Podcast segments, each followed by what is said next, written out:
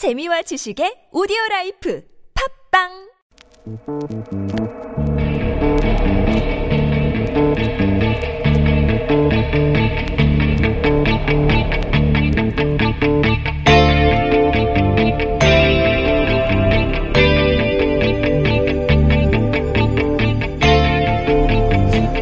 안녕하세요. 김호준의 뉴스 공장에서 까칠한 미식가 코너를 맡고 있는 마칼럼니스트 황교익입니다. 우리가 누군가의 고통을 바라보는 시선에는 패턴이 있습니다. 너만 힘드냐? 나는 더 힘들다. 어쩔 수 없잖아. 라는 반응들이죠. 사실 자신이 잘 모르는 고통에 공감하는 건 굉장히 힘든 일입니다. 다만 누군가의 고통을 함부로 말하지 않는 것. 이가 무심코 던진 돌이 상대에게 얼마나 아픈 돌인지 어, 헤아리는 성숙함이 정치권에서도 꼭 필요합니다. 세월호 특별법, 4.3 특별법, 가습기 살균제 피해자 특별법 등 누군가의 고통을 헤아리고 바꾸려는 노력들이 정치의 근간이기 때문입니다. 선거에서 이기겠다고 고인이 된 노회찬 의원을 비난하고 사과 한마디 없는 사람들. 고인이나 유가족의 고통에 공감할 수 없다면 고통을 공부하려는 노력이라도 좀 해야 하지 않겠습니까? 그런 감수성도 없이 사람을 위한 정치를 어떻게 한다는 건지 묻고 싶습니다. 4월 6일 토요일 뉴스공장 주말 특근 시작합니다.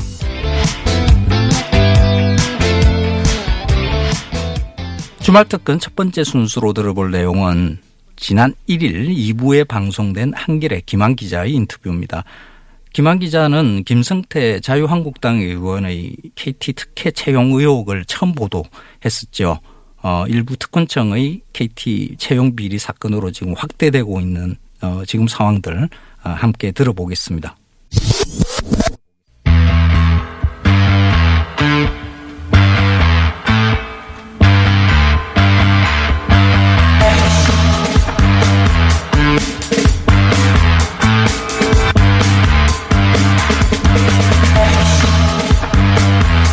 자, 이번에는 KT 채용 비리 얘기 좀 해보겠습니다. 어, 뭐랄까요, 이게 기사가 일종의 살라미로 나오기 때문에, 어, 전체적으로 어떤 일이 벌어지고 있는지 파악하기 힘들어서 중간 정리를 한번 해보, 해보겠습니다. 이 사건을, 어, 계속해서 취재해 오고 있는 한겨레 김만 기자였습니다. 안녕하십니까? 네, 안녕하세요. 예. 한겨레가 간만에 단독 보도를 했어요. 예. 네, 간만은 아니고요. 자주 있습니다. 그 지금 불거지고 있는 KT 특혜 채용의 시발점이 됐던 어, 김성태 의원의 딸 그 채용 의혹 관련해서는 한겨레가 단독을 해서 여기까지 온 것이고 그 이후로도 단독을 몇 가지 했습니다. 그래서 KT 관련해서는 한겨레가 굉장히 어, 취재가 많고 깊은데 한겨레가 했다는 게 알려져 있지 않아요. 음, 네. 네. 그래서 뭐 알리려고 나왔고요. 지난해 12월 달에 김성태 의원 딸이 KT에 네. 어, 특혜 채용 되었다라는 사실을 단독으로 보도했던. 물론 뭐 김성태 의원은 그때도 부인했고 지금도 부인하고 있습니다. 네, 부인의 예. 강도는 조금씩 약해지고 있긴 합니다.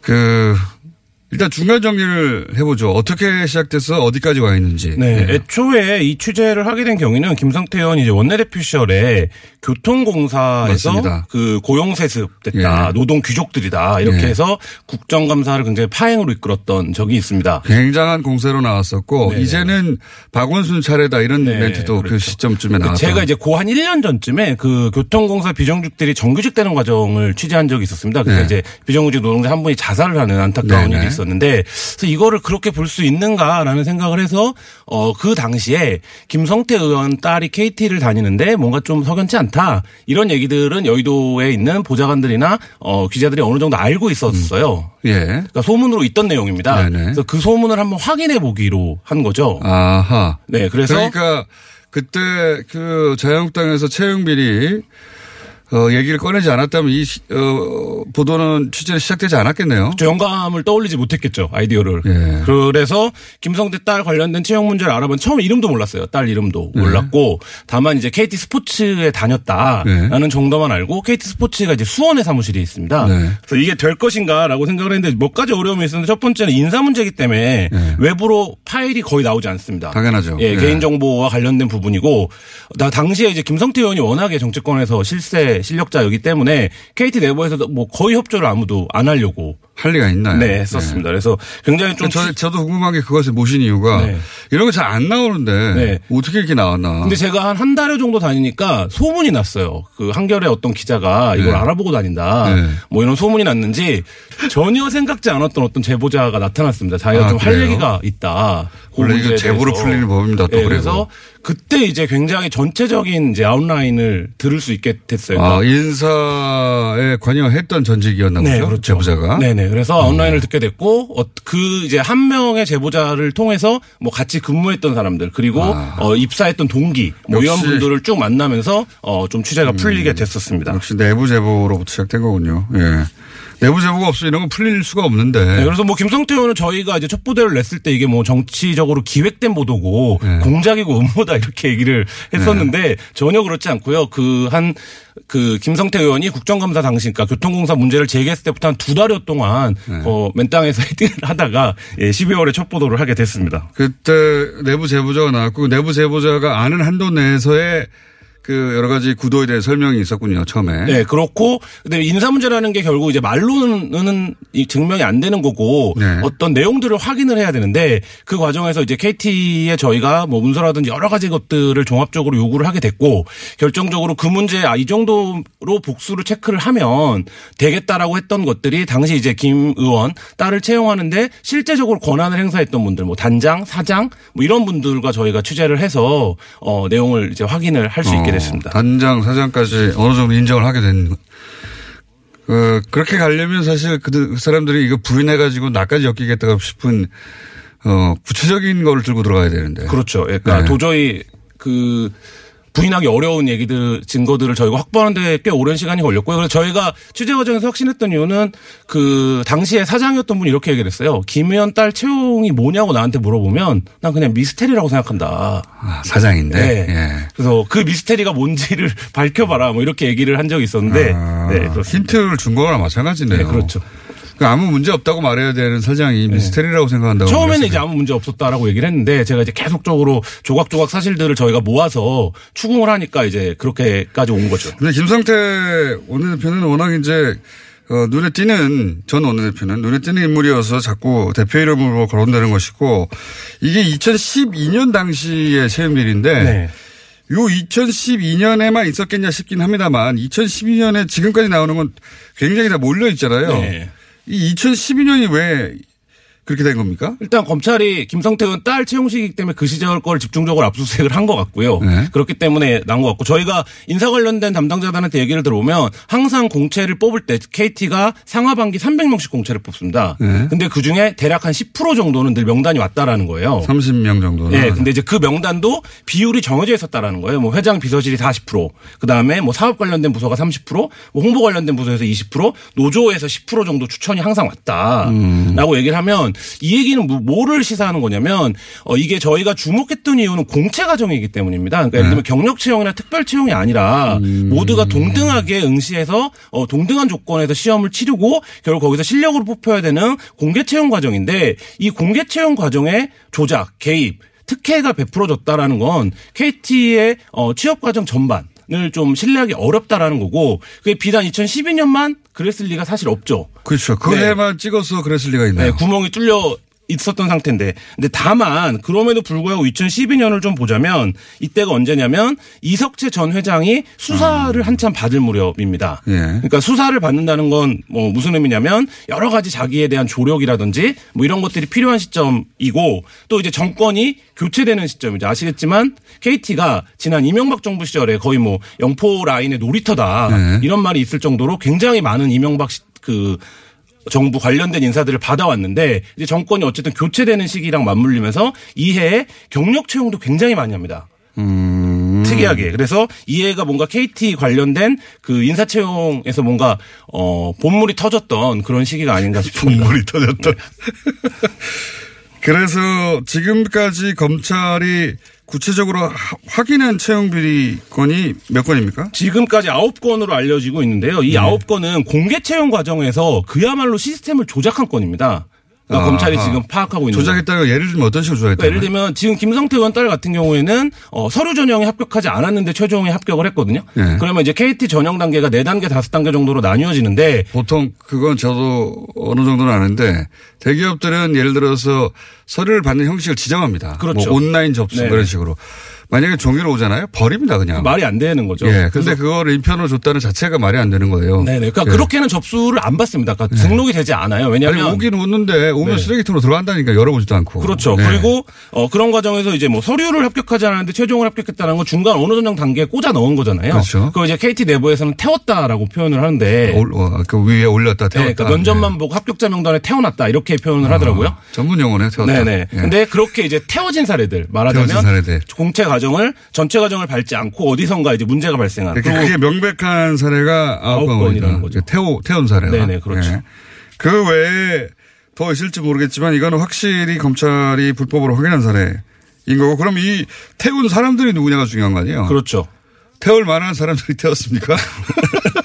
뭐 수사 수사가 진행 중이기 때문에 누구라고 제가 뭐 특정적으로 하긴 어려울 것 같은데. 네. 아시는 거 아니에요? 뭐, 예, 전직 의원도 있고, 네. 그다음에 뭐 공기업 사장도 알려진 바대로 있고, 어. 다 정치권 인사들입니다. 그리고 주목해야 될 건 뭐가 있냐면, 자회사 사장 자녀가 있어요. 이 얘기는 뭐냐면, 내부적으로 상당히 이런 식의 거래가 많았을 수 있다라는 점을 보여줍니다. 자회사 사장의 경우에는 회사가 필요로 해서 청탁이 아니라 했을 수도 않을까? 그러면 예를 들면 경력 채용이라든지 다른 음. 방식의 채용을 해야 되는데 공개 채용은 뭐 많은 청년들이 알고 있지만 예외가 있을 수 없습니다. 그러니까 그 공개 채용은 지정된 날짜, 전형 날짜까지 접수한 사람이 어 지정된 시험을 음. 특채를 하지 왜 공채를 했냐 그렇죠. 말하자면 자회사 사장을 일부러 여러 가지 이유 때문에 네. 회사가 필요로 해서 뽑았다면 이건 어때요? 그렇게 해서 이제 지금 한참 진행되고 있다는 걸 알겠는데요. 예. 대- 어, 다 정치권 인사고 네. 대부분. 그런데 최근에 왜 그 한국당 황교안 대표 네네. 어, 한국당 대표 아들 경우는 특혜 채용하고 관련해서 이름이 나오는 게 아니라, 어, 부서를 그 법무부 장관에 네. 취임하기 직전에 네네. 부서를 법무, 법무팀으로 옮겼다는 거 아닙니까? 네네. 그래서, 어, 이석채, 그러니까 그 회사의 회장이 그 수사를 받고 있는데 그 수사를 총괄하는 법무부 장관. 네. 그게 자- 법무부 장관인데 법무부 장관의 아들이 그 회사의 법무팀에서 또 회장을 방어하는 예, 예. 이런 커넥션이 어 의도적으로 이렇게 바꾼 거 아니냐 그 그러니까 팀을 그 부분과- 채용 비리하고 좀 다른데 KT 건 관련해서 새로 튀어나온 건이 네, 그러니까 그 부분과 관련해서 보면 KT 내부에서 어, 입사를 시키는 직군들이 있습니다. 그러니까 예를 들면 마케팅 직군, 뭐 홍보 직군, 경영 직군 이런 식으로 입사를 시키는데 마케팅으로 입사했다가 법무팀으로 갔다는 거 아닙니까? 그렇죠. 그러니까 대, 뭐 그럴 수 보통- 있는 거 아닌가요? 아니에요? 보통은 어, 그 직군을 3년 정도는 변경하지 않습니다. 왜냐하면 그 직군의 전문성을 갖고 있다라고 판단을 해서 채용을 뭐한 거잖아요. 그랬겠죠. 예. 예, 시험을 보고. 근데 이제 이 황교안 대표의 아들 같은 경우에는 아버지가 법무부 장관으로 취임하기 직전에, 그러니까 네. 한, 한 달여 전쯤에 갑자기 법무팀 발령이 났습니다. 그래서 아 3개월 채우지 않았는데? 네네. 아 그렇죠. 3년을 채우지, 채우지 않았- 않고 입사한 지 한 1년 좀 안 됐을 시점일 거예요. 갑자기 그 법대를 졸업했다는 사실 새로 발견한 거 아닐까요? 어, 뭐, 근데 뭐, 회사에 법대를 넣은 사람은 많기 때문에. 근데 어쨌든 그렇고. 그리고 황교안 종 장관이 당시 장관 취임하기 어쨌든 한 달여 전이니까 전에 네. 이미 인사를 한 거 아니냐. 그렇죠. 이때가 KT가 법무팀을 라고 막- 해명하고 있어요. 예, 막 확대할 때예요. 왜냐하면 이석채 장관 관련된 이석채 회장 관련 전 회장 관련된 수사가 시작되면서 이석채 회장이 뭐 구속이 될 것이다. 설랑설레도 많고 법무팀을 엄청 확장할 때고 법무적인 방어의 필요성이 굉장히 높아질 때입니다. 회사 차원에서 그때 법무부 장관 아들이 법무팀에서 근무를 했다. 이게 뭐 요새 유행하는 말로 하면 이해 충돌이죠. 그렇군요. 근데 이건 KT 인사 4개의 문제지 황교안 당시 법무부 장관이 내 아들을 글로 옮겨라. 뭐 그런 증거는 없습니다. 라고 예. 지시를 했거나 그런 건 아니지 않습니까? 네, 그런 건 아직 없습니다. 예. 지금까지는 이거는 KT가 KT 어 소위 회장을 보호하기 위해서 법무부 장관의 아들을 법무부 장관이 될 줄 알았죠, 사실 그때. 뭐, 뭐 내정이 되는 걸 알았을 예. 수 있는 시점입니다. 그 시점이면 이미 알았을 텐데 네. 그걸 미리 알고 옮겨놨다. 이 정도로 KT의 책임을 물을 현재까지는 사안인 것 같긴 한데 자. 그 외에 정가윤 의원의 아들은 어떻게 되는 겁니까? 이 사안이. 정가변 의원은 아들이 참여정부 당시에 채용이 됐다라고 얘기를 하고 있고 서주세 뭐 채용 관련돼서 어떤 문제가 있는지는 뭐 정확하게는 모르겠습니다. 다만 세노조에서 주장하는 부분입니다. 네, 다만 정가변 의원의 아들도 국회 쪽 대외 협력 업무를 맡았다라는 거거든요. 그렇죠. 그러니까 이 부분도 뭐 이해 충돌의 예, 이해 관점에서. 충돌의 관점에서 보면 아버지가 이제 유력 국회의원인데 그 아들이 다닌다는 이유로 그 아들을 대외 협력 부서에 배치를 해서 KT에 어쨌든 유리한 정치적인 뭐 의사 결정들을 어 받는데 활용을 했다면 그 부분에 대한 논란이 있을 수 있다고 봅니다. 또 이게 이제 쭉쭉 이어지다 보니까 어 그다음에 이제 그 소위 경영 고문 혹은 뭐 쪼개기 후원 돈 문제로 연결되기 시작했어요. 네, 이게 황창규 회장, 그러니까 현 황창규 회장 체제 들어와서 벌어진 일인데요. 예. 14명의 경영 고문이 채용이 됐는데, 그러니까 저희가 취재 초기에 이 얘기를 몇 들어 년 동안 그러니까 뭐 기간도 정확하지가 않습니다. 이들이 근무했던 게 약간 상이에요. 근데 어쨌든 2014년 이후 그러니까 황창규 회장 취임 이후에 네. 총 14명의 경영 고문, 뭐 연구 조사역이라고 부르기도 하고 경영 고문이라고 부르기도 하는데 내부에서는 이 채용이 됐다는 건데 이게 저희가 취재 초기에도 알았는데 KT 내부에서도 아는 사람이 거의 없었습니다. 그러니까 고문인데 네, 그러니까 이 사람들이 돈만 준 사람들이군요. 네, 그냥. 출근을 하는 건지 아니면 어디에 별도의 사무실이 있는 건지 어떤 역할을 하는 건지를 내부에서도 모르는 거예요. 돈은 받는데 네, 돈을 받아가는 거는 이제 어느 정도 알고 뭐 있었는데. 20억 정도 받았다고 하는데. 예. 그러니까 연간 단위 합계로 KT 20억인데. 고문으로 써주시면 참 감사하겠습니다. 어쨌든 그렇게 받아갔는데 그러니까 이들이 누구냐 도대체 누구냐. 이거를 몰랐는데 이번에 이제 저- 그 이철 의원실의 청문회를 준비하는 자료에서 이들이 이제 대부분 어 뭐 보좌관 출신이거나 박근혜 캠프에서 자리를 지냈거나 네. 이런 사람들이었고 월 단위 뭐 500에서 한 1000만 원 사이 정도의 월급 용돈 준 거 아니냐 뭐 이런 그렇게 보고 내부에서는. 보고 있는 건데 실제 이들이 정치권 보좌관들이나 뭐 캠프 출신한테 용돈을 왜 줘야 되는지 모르지만 하여튼 이들이 뭐 어떤 역할을 했겠죠. 아니면 돈을 받는데 아무 일도 안 하진 않았을 텐데 했다라고 하면 이제 그게 결국엔 우리가 이제 그냥 상식적인 눈높이에서 아는 말로는 또 로비 로 네. 이들을 활용한 게 아니냐 이런 이제 지금 의혹이 불거지고 있는 쪼개기. 의혹은 뭡니까? 쪼개기 후원 의혹. 그러니까 이 부분도 그 KT가 계속적으로 KT의 구조를 좀 이해할 필요가 있는데요. 30초밖에 안 남았으니까 네. 구조 전체는 이해 못 하겠고요. 네, 직원들이나 혹은 이렇게 금액을 쪼개서 정치인한테 정치자금법 위반하지 않기 위해서 후원금을 내는 그러니까 사건인데 직원들 명의로 네. 후원을 쪼개서 했다는 거 아닙니까? 그렇죠. 예. KT가 정치인한테 돈 주면서. 네 네. 그러니까 한유총에서 왜 그걸 해갖고 논란이 한번 됐었잖아요. 뭐 그런 같은 작업들을 했다라는 겁니다. 자, KT 관련해서 지금 쏟아지는 어, 언론 보도들을 좀 정리를 해봤습니다. 예. 우리나라 부모들 중에 그 자식들 취직 문제 신경 안 쓰지 않는 사람 없을 겁니다. 아, 다들 신경이 곤두서 있죠. 하지만 김성태 의원은 지난해 서울교통공사의 친인척 채용 비리 의혹을 부각시킨 적이 있었죠. 그래서 더 문제가 되고 있습니다. 이에 대한 청취자들의 반응이 뜨겁습니다. 가자님이 제발 지어서 엄한 남의 집 들 쑤셨나라는 의견을 주셨습니다. 아, 사실 어, 남의 집을 들쑤셔 가지고 어, 자기 집에 있는 문제를 이렇게 숨기려고 하는 그런 전략들 정치에서 많이 하는 방법이죠. 스펙 좋은 청년들도 취업하기 힘든 요즘 부모의 후광으로 채용된 이들에 대한 아, 분노의 목소리 높습니다. 지금 다들 취직하기 힘들잖아요. CHOI 9709님, 어, 최9709님이네요. 어, 그렇게 비리로 입사한 애들이 또 일은 못해요. 맞습니다. 제 생각도 같습니다.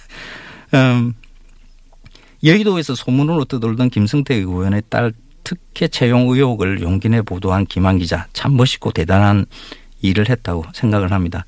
아, 저랑 같은 마음인 분들도 참 많습니다. 시시님은 김한 기자, 특종 기자의 기운이 충만하다, 흥하라 라고 응원을 해 주셨고요. 서우님은 살아있는 권력 쭉 감시해 주세요. 파이팅! 하고 격려를 보내주셨습니다.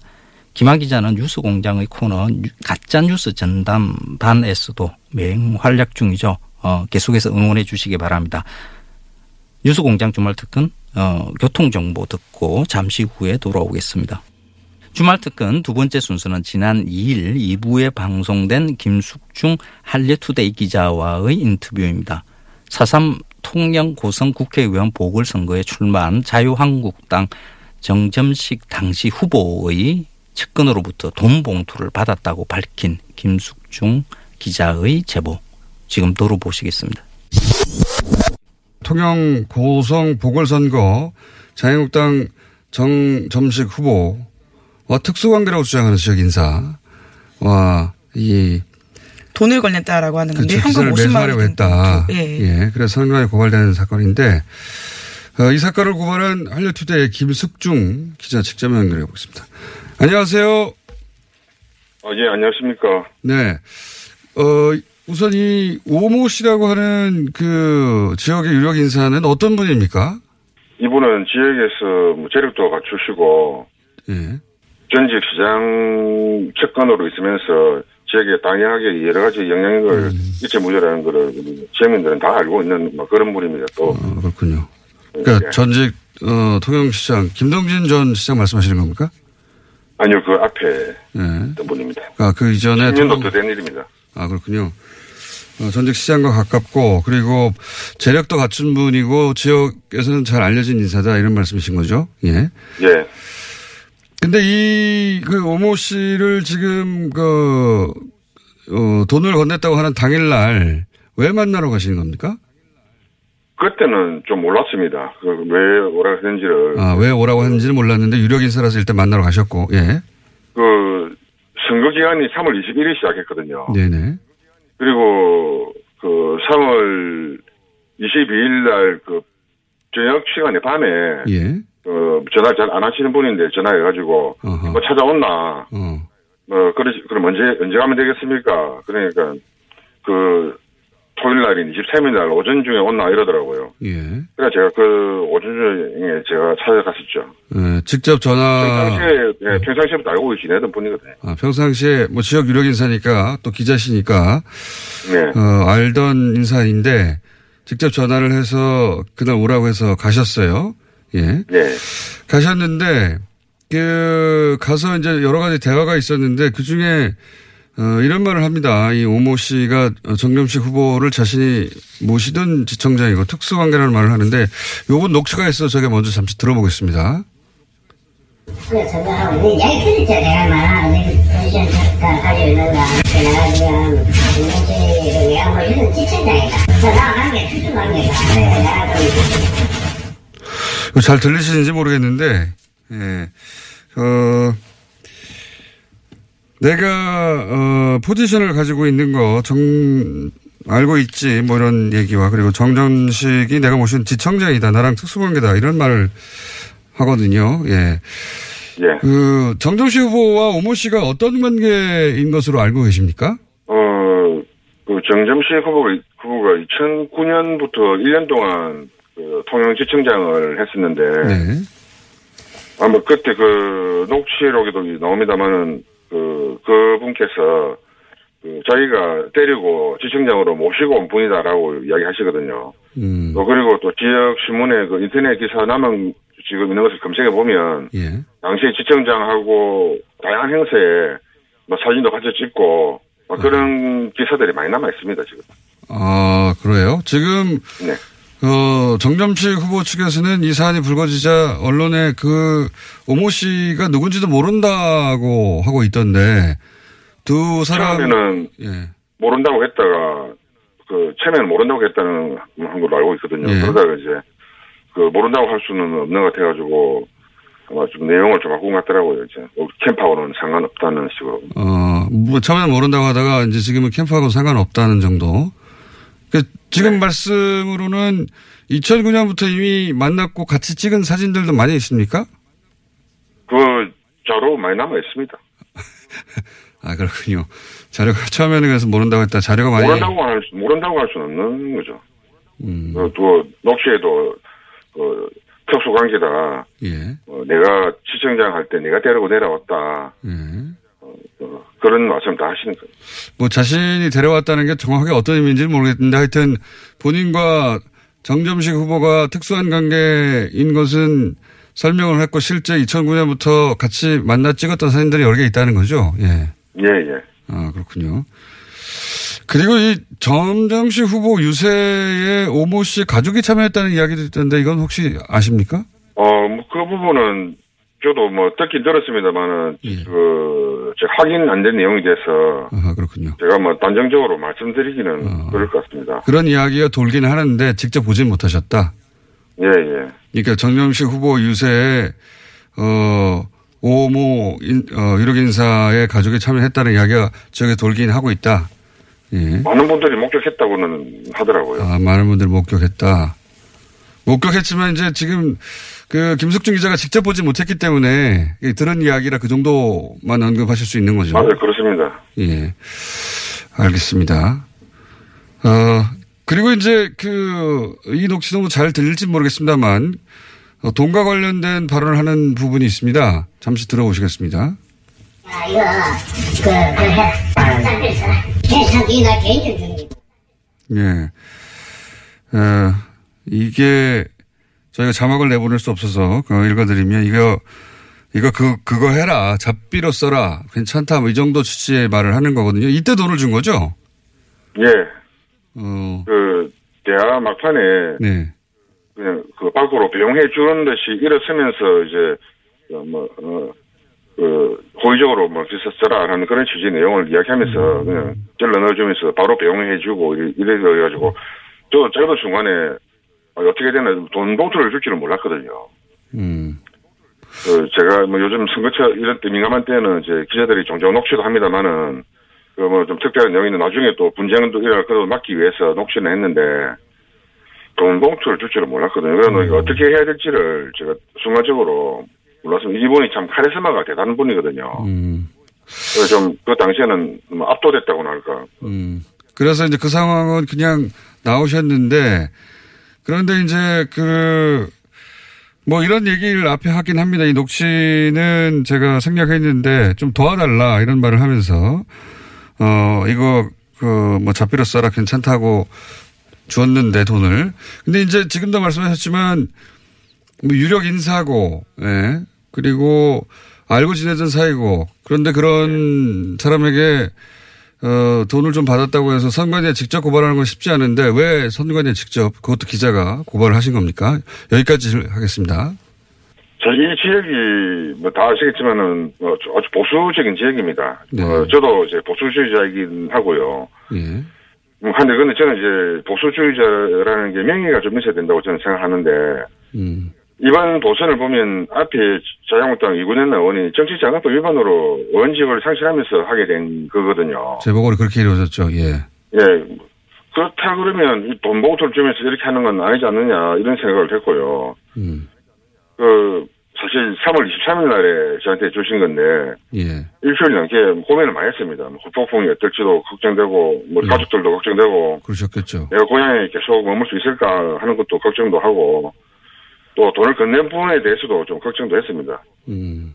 뭐 근데 이게 사실 제가 뭐 돈의 기자지만은 좀 자부심을 가지고 기사를 써왔는데 이 돈을 받는 순간에 이건 앞으로 내 영혼이 뭐 사라지는 듯한 느낌 그런 느낌을 받아가지고 음. 뭐저 개인보다는 우리 앞으로 지역에 이러면 안 되겠다는 그런 싶은 생각에 뭐 고발하게 됐습니다. 알겠습니다. 그, 어려운 결정하셨는데 이 일로 앞으로 좁은 지역사회에서 그, 곤욕을 좀 치르실 것 같은데 오늘 여기까지 하고 선거 끝나고 다시 한번 연결할게요. 오늘 말씀 감사합니다. 예, 고맙습니다. 네. 지금까지 한려투자의 김숙중 기자였습니다. 어, 이거 기자들이 직접 고발하기 어렵거든요. 예.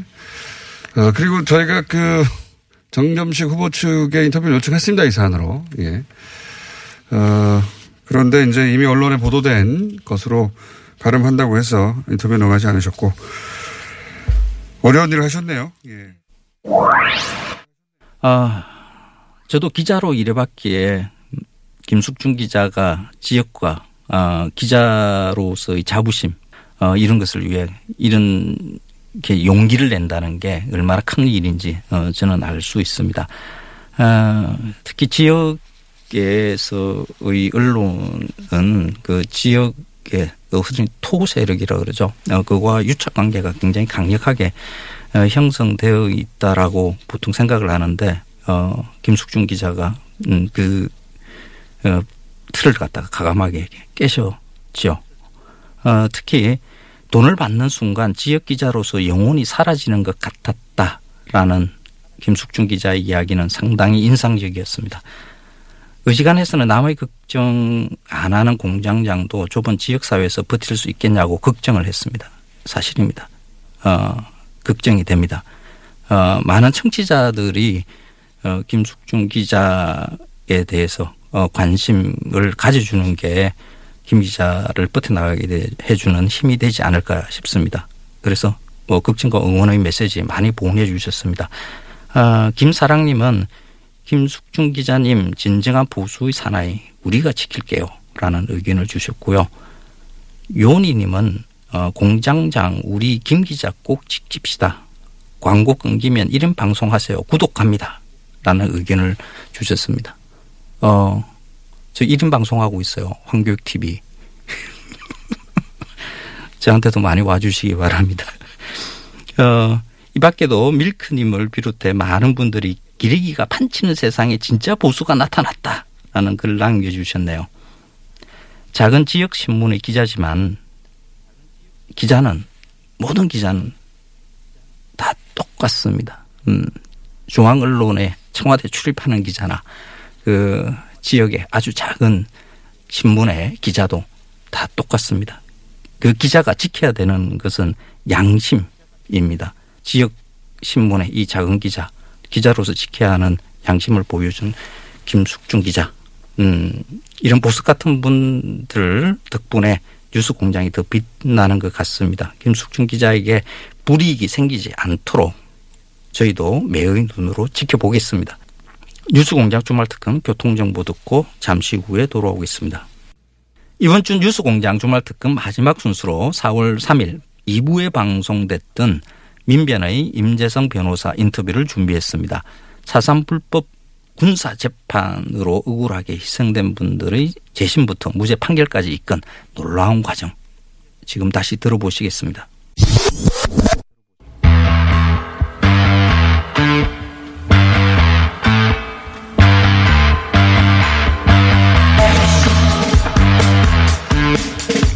(4월 3일) 오늘, 오늘로 제주 4.3 사건 71주년입니다 네. 해서 마련한 시간입니다 올해 아마도 아시는 분이 그렇게 많지 않을 텐데 올해 1월 17일 제주지방법원이 4.3 당시 억울하게 목사를 했던 분들에 대해서 공소기각 예. 어, 사실상 무죄 판결을 내렸습니다. 70여 년 만에. 어, 이 재심부터 판결까지 이끌어낸 민변의 임재성 변호사님 모셨습니다. 안녕하십니까? 예, 반갑습니다. 예. 어, 이 사, 70년 가까이 지난 사건을 재심한다는 게 거의 불가능에 가깝지 않습니까? 그렇진 않습니다. 원래 재심이라는 게 네. 아주 예전의 일들 중에 억울하게 재판받으셨던 것들을 다시 뭐 자료가 있나요? 사상 같은 경우에 특히. 뭐 자료가 없는 것이 일반적이고요. 네. 특히 4.3 군법회의 같은 경우는 1948년 12월, 49년 7월에 있었던 진짜 70년 전인데. 예, 군사 재판에서 민간인들이 억울하게 희생당한 사건인데요. 네. 기록이 시간이 오래돼서 남아있지 않은 것뿐만 아니라 당시의 절차가 워낙 불법적이었기 때문에 아무런 기록, 판결문조차 만들지 않은 있던 게. 사라진 게 아니라 아예 기록 자체를 만들지도 않았다. 뭐 하루에 100명, 200명 이렇게 판단을 하려다 보니까 제대로 된 공소장이 제대로 된 판결문이 만들어지지도 않고요. 실제로 이분들 법정에 나가서 본인이 무슨 죄로 끌려왔는지도 몰랐다고 하십니다. 그 앞- 아, 무슨 죄로 끌려는지도 몰랐고 당연히 변호사도 없었겠네요. 뭐 변호사의 조력뿐만 아니라 이름조차 불리지 않고 그냥 판단을 받으셨다고 했던 분들이 아, 2,500여 명이 제주 4.3 70주년이 될 때까지 사실 온전하게 권리 행사를 못 하시다가 2,500명 정도가. 네, 맞습니다. 그 재판장으로 다 끌려와 가지고 너는 1년 너는 2년 탁탁탁탁 때리는 그래서 자기가 왜 감옥에 들어왔는지 모른 채 감옥에 들어와 있었던 거네요. 그래도 그분들은 당시 워낙 제주도에 사람들이 많이 죽고 다쳤기 때문에 그나마 목숨을 부지한 것 이래도 다행이다라고 생각하셔서 아. 지금까지 살아오시다가 2015년 16년에 그래도 죽기 전에 제대로 된 재판을 한번 받아보고 죽자라고 결심을 하시고 아. 당시 생존하신 18분이 재심을 청구하셨습니다. 그러니까 이분들은 워낙 뭐 그 숫자가 3만에서 뭐 한 8, 9만까지도 얘기하니까요. 최소 3만 이상은 얘기하는데 어, 미국에 보낸 보고에는 뭐 6만이라고 보고했다는 얘기도 있고 뭐 여러 가지 설들이 있습니다. 어쨌든 3만이라 하더라도 어마어마한 숫자잖아요. 제주 주민으로 따지면 대략 한 10분의 1 정도는 사망했다고 알려지고 있는데 그러면 이분들은 나는 살긴 살았지, 살았지 않냐. 감옥에 가는 대신에. 그래서 그냥 묻고 혹은 자신이 무슨 죄로 갔는지도 잘 모르고 변호도 받은 적도 없고 그 억울함만 가지고 있다가 어, 이 재심을 하겠다는 거를 변호사님이 시작해서 이 사람들을 모으, 모은 거예요? 이분들을 아니면 이분들이 변호사님 찾아온 거예요? 어떻게 시작된 겁니까? 사실 그렇진 않고요. 네. 이미 2003년에 제주 4.3 진상조사 보고서에 네. 당시 억울하게 감옥에 가셨던 분들이 불법적인 재판을 통해서 갔다라는 네. 판단이 있었고 또 2007년에 제주 4.3 특별법이 개정이 되면서 이분들이 희생자의 범위로 들어오십니다. 네. 하지만 희생자의 범위로 들어왔다 하더라도 이분들에 대한 전과가 그대로 남아있는 거고 당시에 판결이 그대로 남아있어서 이분들이 2007년부터 뭔가 하고 싶은데. 예, 입법에서도 그리고 행정에서도 자신에게 불법적인 재판이 벌어졌다는 것을 인정했음에도 불구하고 그 어떠한 뚜렷한 변화가 있지 않아서 여러 재심 같은 것들에 혹시 가능하지 않을까라는 검토를 해보시는데 사실 뚜렷하게 기록도 없고 너무 오래된 사건이다라고 해서 계속 미끄러져셨던 역사가 있습니다. 근데 다행히 서울에서 어, 좀 과거사에 관련된 여러 사건들을 했던 변호사들에게 제안을 주셨을 때 재심으로 한번 돌파해 보자라는 그러니까 제안을 하- 드렸고 하고자 하는 변호인들을 찾기 쉽지 않았을 테니까 이분들이 찾다 찾다 흘러 흘러 변호사님까지 온 거군요. 저한테까지 왔다기보다는 제주 4.3 도민연대라는 단체에서 이제 이분들의 그런 아픈 마음이나 사연들을 모으고 또 저희와 연결을 해서 이 사건을 시작하게 됐습니다. 그리고 당시에 제주도에서 돌아가신 분들 대부분이 우리가 억울한 죽음이라고 얘기했을 때 자기가 왜 죽는지 왜 재판을 받는지 모르고 죽고 모르고 감옥에 가는 걸 이제 어, 우리가 억울한 죽음이라고 얘기하는데 그러니까 뭐 눈에 띄는 대로 다 잡아들여서. 네, 맞습니다. 당시에 300명, 500명 정도 되는 무장대, 뭐 남로당, 제주도당 사람들과 관련 있는 거 아니냐? 너 그 사람들한테 옷 해줬냐? 밥 해줬냐라는 이름으로 중산가정에 사는 사람들을 이렇게 수많이 잡아들이고 또 죽였던 게 당시의 제주 4.3 사건의 본질이고 사실 이분들이 감옥 갔다 오시고 난 다음에 그 얘기를 안 하세요. 음. 내가 그래도 저 사람이 무슨 일을 했으니까 그때 재판받고 감옥까지 갔다 왔겠지. 자기는 전과자, 빨갱이, 폭도라고 생각하셔서 오이춘 할머니가 연세가 이제 85세가 넘으셨는데도 이 재심을 청구할 때까지 자식, 그 가식, 자식들이 아무도 아, 자식들도 우리 엄마가 4.3 당시에 감옥에 갔다 왔다는 얘기를 모르시고 아, 그 시절에 감옥에 갔다는 자체. 네. 그러니까 사삼 자체를 잘 제주도 분들은 얘기를 안 하시고. 맞습니다. 어, 그리고 사삼이 아니더라도 감옥 갔다는 과거에 대해서는 숨기고 싶은데 더구나 사삼과 감옥 하니까 이제 자식들한테도 얘기를 안 한. 그래서 그러다가 그 이 재판을 꼭 받아서 내가 무죄를 받아내겠다고 그분들은 어떤 동기에서 시작을 하신 거예요, 그러면? 정말 저가 처음 이제 그분들 뵀을 때 죽기 전에 제대로 된 재판 한번 받고 싶다라는 말씀을 내가 했어요. 죄가 있냐 없냐나 나도 차라 어, 제대로 네, 본인들이 싶다. 이제 18, 19, 20살 때 어쨌든 이름도 모르는 절차 속에서 감옥에 갔다 왔는데 예, 죽기 전에 제대로 된 재판 한번 받고 싶다. 제가 듣고 싶은 이야기 중에 하나는 본인은 왜 갔는지 모르고 워낙 어릴 때 가신 거 아닙니까? 10대 때 그죠? 예, 맞습니다. 예. 18, 19대 가셨던 예. 걸로 저는 알고 있습니다. 그러니까 세상 물정 잘 모르는데 갑자기 끌려가가지고 재판 과정도 너희 죄는 뭐다, 너 이름 뭐고 변호사의 조력 이런 거 없이 그냥 땅땅땅 해서 감옥 가서 보통 얼마 정도 계셨어요, 다들? 오이춘 할머니나 김정추 할머니 같은 경우는 1년형을 받으시고요. 전주영무소에서 수감이 되셨었습니다. 왜 갔는지 모르고 예. 1년 살다가 나오고. 지금 이분들이 생존해 계시는 이유가 한국전쟁 이전에 형이 끝나서 제주도에 들어오셨기 때문에 사실 수 있었던 거고요. 사실 한국전쟁 때까지 감옥에 계셨던 분들은 그 감옥 안에서 대부분 학살을 당하시거나 혹은 제주도로 돌아오지 못하는 경우. 그러니까 지금 참 예외적으로 그 2,530여 명 중에 생존해 계신 분들은 아주 예외적인 어, 기회 속에 서 지금까지 목숨을 부지할 수 있었던 것입니다. 그렇군요. 어, 본인이 왜 갔는지도 모르고, 예, 거기서 겪은 일에 대해서 기억하시는 부분도 있는 것 같긴 합니다. 맞습니다. 예. 저희가 따로 자료를 보니까 뭐, 그, 형무소에서 제주도 분들만 모아서 때리고 뭐 불러 지지고 그랬다고 하는 기록들도 있는데, 그리고 뭐, 아이가 있으면 뺏어가서, 예. 예. 돌려주겠다라고 해놓고 정작 출소하고 가보면 그 아이가 죽어 있는 경우도 많이 있어서요. 정말 그분들 나는 감옥에 1, 2년 갔다 왔지만 애를 잊어버려서 그렇게 표현하시더라고요. 애를 잊어버려서 평생 마음이 벌어져 있다. 그 한을 어디다 얘기할 수 있겠느냐. 나는 우연히 살아남았지만 우리 애는 어떻게 할 거냐라고 얘기를 많이 하십니다. 근데 이분들이 말씀하신 것처럼 좀 제주도민들이 그래요. 그런 많은 고통들을 겪었음에도 불구하고 조금 그런 것들을 이야기하기 좀 저하시는 마음들이 있었고 결국 2000년 이후에 그런 것들이 사회적으로 그나마 공론화가 됐지만 이 수영인 문제 같은 경우는 지금까지도 잘 이야기하지 못하셨던 분들이 많이 있었습니다. 그래서 여러 가지 복잡한 심정일 것 같아요. 자기만 살아남았다. 김정추 할머니 같은 경우가 1차 재심에 못 들어오신 이유도 뭐 이런 절차에 대해서 잘 모르셨던 것 뿐만 아니라 사실 이게 잘 될까 혹은 괜히 내가 사람들 앞에서 나 재판 받았다 감옥 갔다 왔다는 걸 얘기만 하고 그렇죠. 예, 평생 끝나진 않을까. 비밀이었는데 이걸 해야 되면 이걸 하면은 이제 밝혀야 되는 거 아닙니까? 주변이 다 알게 되고. 같이 감옥 갔다 오신 오이춘 할머니 자녀분들이 그러셨어요. 어, 엄마 TV에 왜 나와? 엄마 혹시 재심해? 라고 해서 그때서야 비로소 사실 내가 너희들한테 얘기 못했는데 48년 9년에 감옥에 갔다 왔고 근데 도민연대랑 서울에 있는 변호사들이 재심이란 걸 해볼 수 있다고 그래서 한번 해봤다. 미리 얘기 못해서 미안하다. 너희들 장가가고 시집, 갈 때까지 혹시 피해갈까봐 얘기 못했다라고 얘기를 하세요. 고향도 못 가셨겠네, 그 정도면. 제주도. 김정주 할머니가 부산에 가신 되게 중요한 이유가 나 제주도에서 못 살 것 같다. 왜냐하면 자기 감옥 갔다 왔다는 거 동네 사람들은 다 아니까. 그래서 부산으로 옮기셔서 올해 사실 지금은 제주 사투리보단 부산 사투리를 더 잘하시죠. 알겠습니다. 변호사님 말씀 굉장히 잘하시네요. 예. 굉장히 어려운 사건을 자신까지 끌고 와서 결국은 공소기각, 예, 사실상 무죄 판결을 받아낸, 어, 1년에 한 번 정도 오실까 한, 왜냐하면 사선 사건을 잘 얘기 안 하니까, 민변의 임재성 변호사였습니다. 감사합니다. 네, 감사합니다. 임재성 변호사의 말 한마디 한마디에 사산 피해자분들에 대한 안타까움과 사건에 대한 분노가 절절하게 묻어납니다.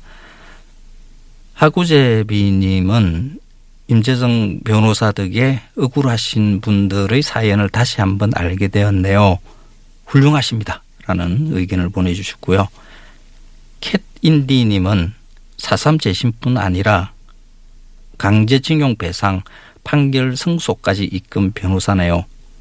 아픔에 공감해 주셔서 눈물 납니다. 라는 의견.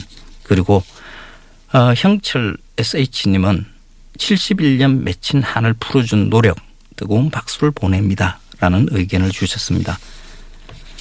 정부가 2003년 발표한 보고서에 따르면 4.3으로 많게는 3만 명이 숨졌습니다.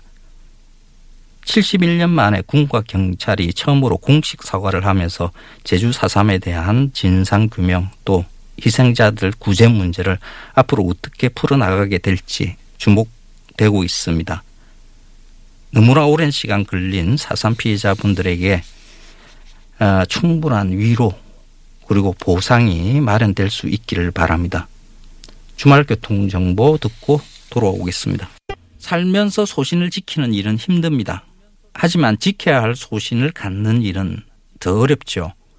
착하게 살자, 이웃을 돕자 등의 인류 보편적인 것이 아니라요. 어, 구체적인 현안이 닥쳤을 때 소신을 갖기 위해선 사회 전반에 걸친 지식과 지속적인 관심이 있어야 합니다. 뉴스를 보니까 지난해부터 어렵사리 시행된 종교인 과세가 논란이 되고 있습니다. 평소 정책에 대한 꾸준한 관심으로 제대로 된 소신이 서 있었다면 이해관계에 휘둘려 정책이 갈대처럼 이리저리 흔들릴 이유가 없었을 겁니다. 소신을 지키기 위한 정보와 고민이 절대적으로 부족했던 거죠. 현실이 어쩔 수 없다는 해묵은 논쟁은 이제 그만 되풀이해야 하지 않을까요? 유수공장 주말 특근 오늘 준비한 순서는 여기까지입니다. 저는 다음 주 금요일 까칠한 미식가 코너에서 다시 인사드리겠습니다. 고맙습니다. you want a coke, maybe some fries.